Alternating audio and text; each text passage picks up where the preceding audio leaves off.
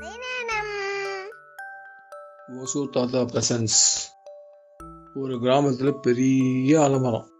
அந்த ஆலமரத்தில் பலவிதமான பறவைகள் கூடு கட்டி வாழ்ந்து வந்தது.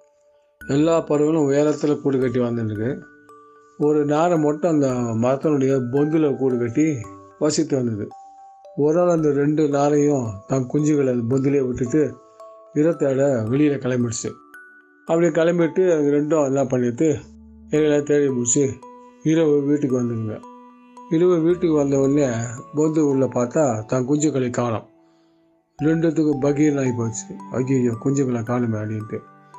ஒன்று அப்படி இப்படி பார்த்து பார்த்தா அது மரத்தின் கீழே ஒரு நாகம் பாம்பு ஒன்று கடைசி குஞ்சு சாப்பிட்டு இருந்ததை பார்த்துடுது பார்த்தோன்னே அதுங்களுக்கு என்ன பண்ணுறதுன்னு ரொம்ப மன வருத்தமாகி அந்த பெண்ணாரி அந்த நாரி அந்த பொந்தை விட்டு மூணு நாளைக்கு வெளியே வராமல் வீட்டுக்குள்ளேயே இருந்திருப்பேன் ஆண் து துக்கம் தாங்காத என்ன பண்ணிட்டு அங்கே பக்கத்தில் ஒரு ஏரிக்கரை இருந்துதான் அந்த ஏரிக்கரையில் போய் உக்காந்துட்டு அப்படியே ரொம்ப துக்கமாக இருந்தது.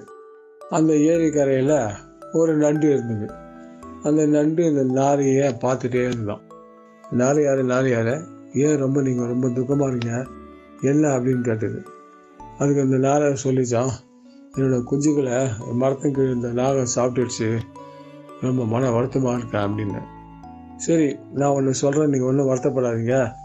நான் சொல்கிற மாதிரி செய்யுங்க அப்படின்ட்டு. என்ன அப்படின்ட்டு? ஒன்றும் இல்லை உங்கள் மரத்தின் கீழே கொஞ்சம் தூரம் தள்ளி பார்த்தாக்கா ஒரு கீரி பிள்ளையோடைய வீடு இருக்குது அந்த இடத்துல நீங்கள் என்ன பண்ணுறீங்க கருவாடு துண்டுகளை நிறைய எடுத்துகிட்டு போயிட்டு ஒரு துண்டை கீரி பிள்ளை வாயில் போட்டுட்டு அந்த கூண்டுக்கிட்ட போட்டுட்டு அப்படியே கொஞ்சம் கொஞ்சமாக அந்த கருணாக இருக்கிற இடத்து வரைக்கும் அந்த கருவாடு உதறினே வாங்க அப்படின்னு சொல்லிச்சு. சரி இது சொல்கிற ஐடியாவை கேட்டுட்டு நேராக வீட்டுக்கு வந்தது அந்த கருவாடு துணி எடுத்து வந்து இந்த கீரிப்பில் வாயில் கொஞ்சம் போட்டுதான். கொஞ்சம் தூரம் தள்ளி வந்து திரும்பி இன்னொரு பீஸை போட்டுதான். இந்த மாதிரி ஒவ்வொரு துண்டாக கீழே போட்டு வந்து அந்த நாகப்பாம்பு பூத்துருக்கிற இடம் வரைக்கும் போட்டுச்சு போட்டு உடனே இந்த கீரிப்பில்லை மோப்பம் முடிச்சுட்டு அப்படியே ஒரு ஒரு துண்டாக சாப்பிட்டு அப்படியே நாகத்துக்கிட்ட வந்துதான்.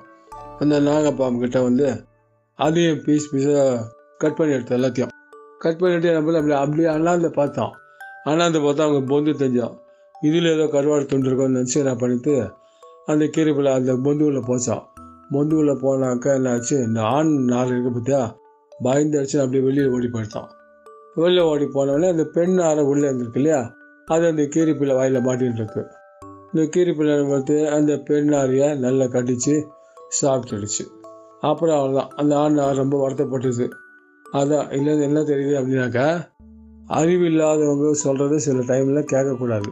சரியான ஐடியா கொடுக்கணும். அது சரியான முறையில் ஐடியா கொடுக்கல கொடுத்து அது வந்து தனக்கே விபரீதமாகிறதுனால கொஞ்சம் யோசிக்கணும். அவ்வளோதான்